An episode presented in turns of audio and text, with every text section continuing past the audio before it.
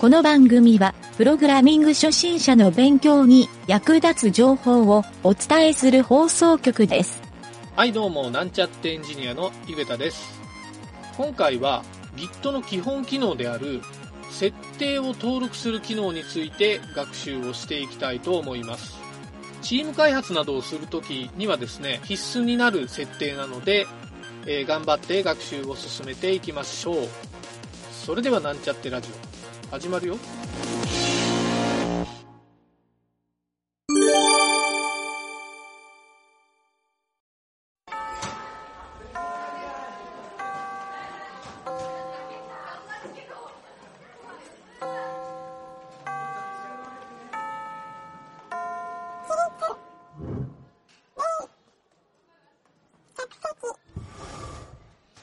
はい、それでは Git の学習のコーナー。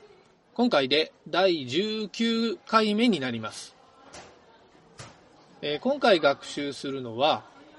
Git の config っていう機能を学習したいと思います。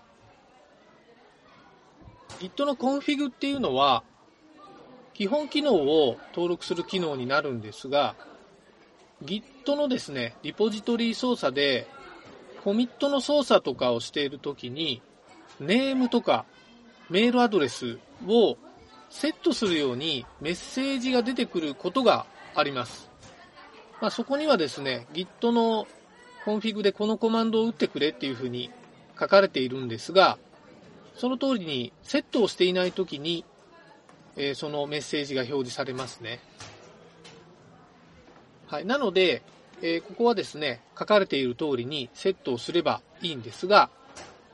えーそこのですね、セットの仕方の config について今回は詳しく理解できるように学習していきたいと思います。まあ、まずそもそもこのメッセージは何で表示されるかっていうと、Git のコミットの情報にですね、誰がコミットしたかっていう情報を必ず蓄積していくようにするためなんですが、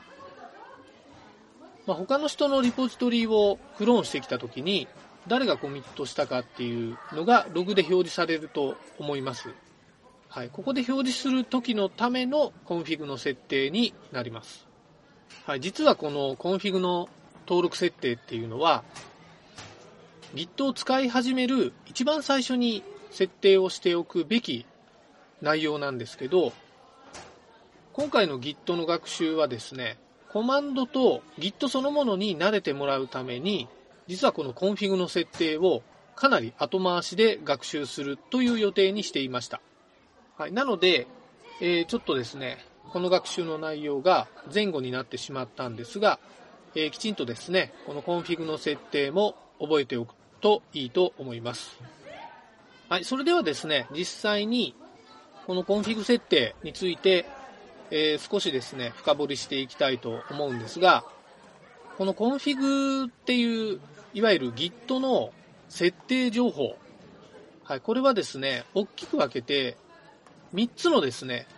設定保存をする場所があるっていうのを覚えておきましょう。はい、1つ目がですね、システムっていうのがあってですね、これは、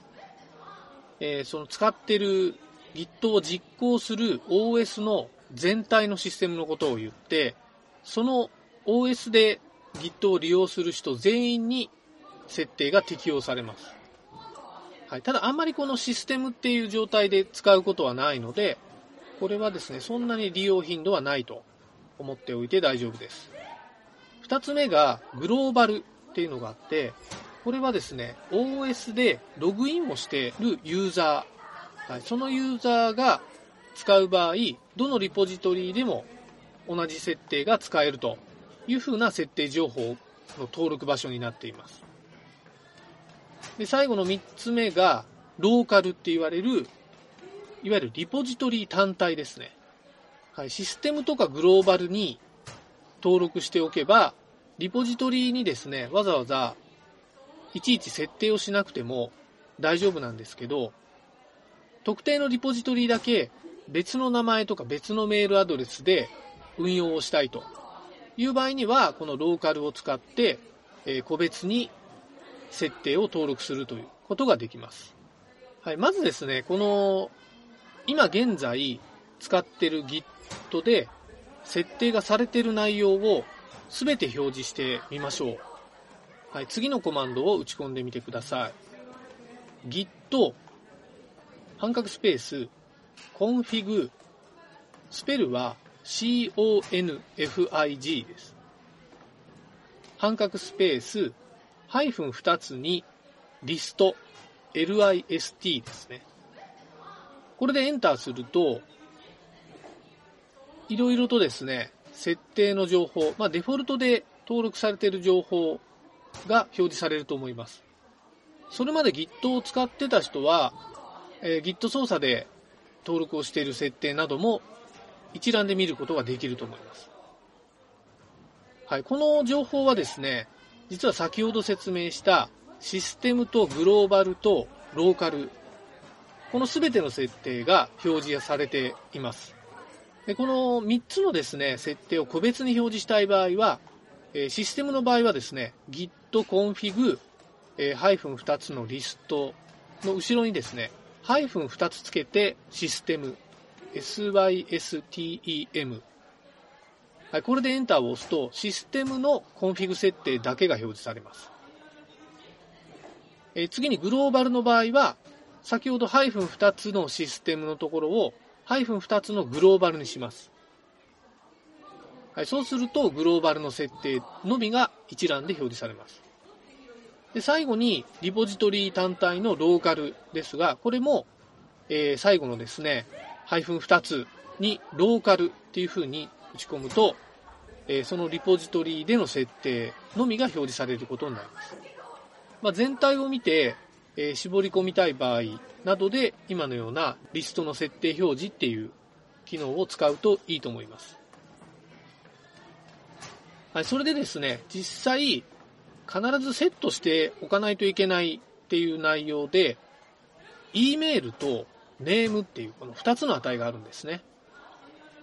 はい、細かく言うと、user.email っていう値っていうかキーですね。user.email っていうキーに対して、えー、自分のメールアドレスを登録するのと、user.name に対して自分の名前というのを登録しておくと、コミットの時にその情報が保存されるようになります。はい、コマンド自体はですね、コミットした時に促されるメッセージの中にも書いてあるんですが、とりあえず、ちょっとここでコマンドは言っておきますね。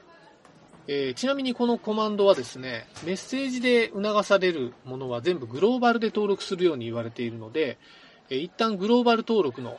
やり方で、えー、コマンドを説明します。はい、まず、メールアドレスの登録からなんですが、git 半角スペース config 半角スペースハイフン2つにグローバル半角スペース user.email スペルを言うと user.email 半角スペース、ダブルクォーテーションを書いて、そこに自分のイメールを書いて、ダブルクォーテーションで閉じます。はい、これでエンターすると、えー、自分の E メールが登録できることになります。はい、同じようにですね、ネームの登録、まあ、名前の登録ですね。はい、これもですね、ちょっと簡単にコマンドだけ言っておきますね。git、えー、半角スペース、config 半角スペース、ハイフン2つにグローバル、半角スペース、ユーザードットネーム、半角スペース、え、ダブルクォーテーションで囲って、え、ここはですね、全角でもいいんですが、まあ、なるべく半角を使った方が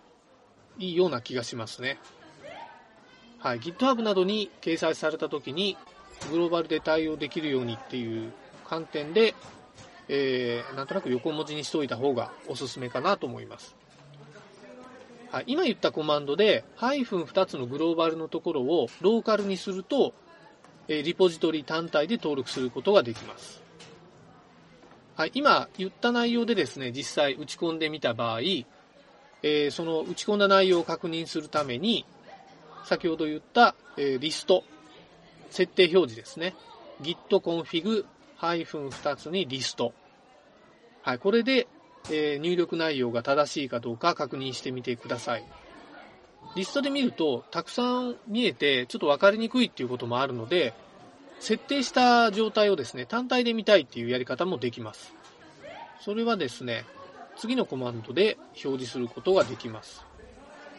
git 半角スペース config 半角スペース表示をしたい設定の名前。はい、これでエンターを押すと、その値が表示されます。はい、設定をした値、まあ、設定名なんですけど、これは先ほど登録した設定の名前になります。user.email とか user.name。はい、ここが設定名。よくですね、サイトなどで説明されているものは、キーっていう言い方もしますね。設定キーとか、はい、ただのキーっていう風に言う場合もあります。はい、ただし、これで、えー、何も登録をされていない項目は、表示が何にもされないですが、設定自体がない場合は、エラーが表示されます。はい、何の設定があるかわからない場合は、最初に言ったようなハイフン2つのリストで表示するのがいいと思います。こんな感じでですね、えセットすることができるようになったら、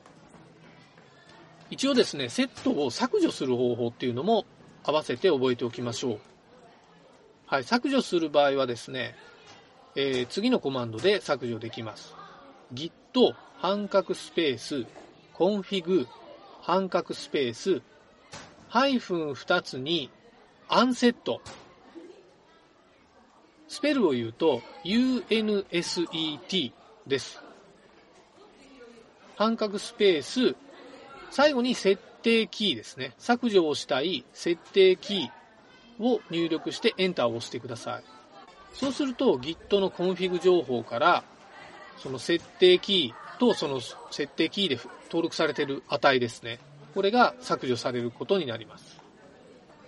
はい、これはですね、グローバルとかシステムとかローカルに対して個別に設定するっていう風に使ってください。はい、削除した場合は、えできればですね、必ずハイフン2つのリストを使って削除されてるかどうか、えー、ちゃんと消えてるかどうかっていうのも確認するようにしてください。はい、こんな感じでですね、Git のコンフィグ機能っていうのを使って、Git のですね、設定項目、まあ、他にもいくつか設定するような項目もあるんですけど、基本的に使うのは、名前の登録と E メール、この2つぐらいなので、えー、今回やった内容を覚えておくといいと思います。はい、ちょっと裏技ではないんですが、便利設定ということで、コミットをするときに、-m のオプションをつけないと、テキストエディターが立ち上がるっていうことになるんですが、えー、そのテキストエディターをですね、指定するような設定もあります。これだけちょっと最後に言っときますね。はい。一応コマンドを言いますね。git と半角スペース、 config、半角スペース、コアドット editor。スペルは core.editor です。はい、コアドット editor。半角スペース、vi、または emacs。はい、ここがですね、テキストエディターの起動する名前ですね。コマンドで起動するテキストエディターの名前を入れておくと、これでエンターを押すと、えー、テキストエディターの設定ができます。これでコミットをしたときに、-m オプションをつけない場合、そのエディターで、えー、文字の入力ができるようになるので、普段使い慣れてるテキストエディターを登録しておくと、便利に使えるかもしれませんね。はい、Windows や Mac などで、えー、GUI 上で立ち上げることもできるので、ちょっとですね、その場合は、使ってる OS によって書き方が変わるので、えー、Google でですね、検索すると、それを解説してくれてる人もいっぱいいるので、そちらの方を検索で探してみてください。はい、今回は簡単に Emacs または VI、VIM、はい、こんな設定をしておくといいんじゃないかなということで紹介してみました。はい、えー、今回はこんな感じでですね、Git のコンフィグ機能というのを学習してみました。はい、メールアドレスとか名前の設定をしておいてですね、えー、結構自分のコミット情報というところをですね、えー、重要視してみるというのも悪くないと思います。はい、このコンフィグの設定は、えー、1人でやる場合はそんなに意味がないんですが、チーム開発などで複数人で、えー、Git を利用する場合は必須機能だと思うので、えー、今回の学習で効率的に使ってもらえるといいかなと思っております。はい、本日は以上になります。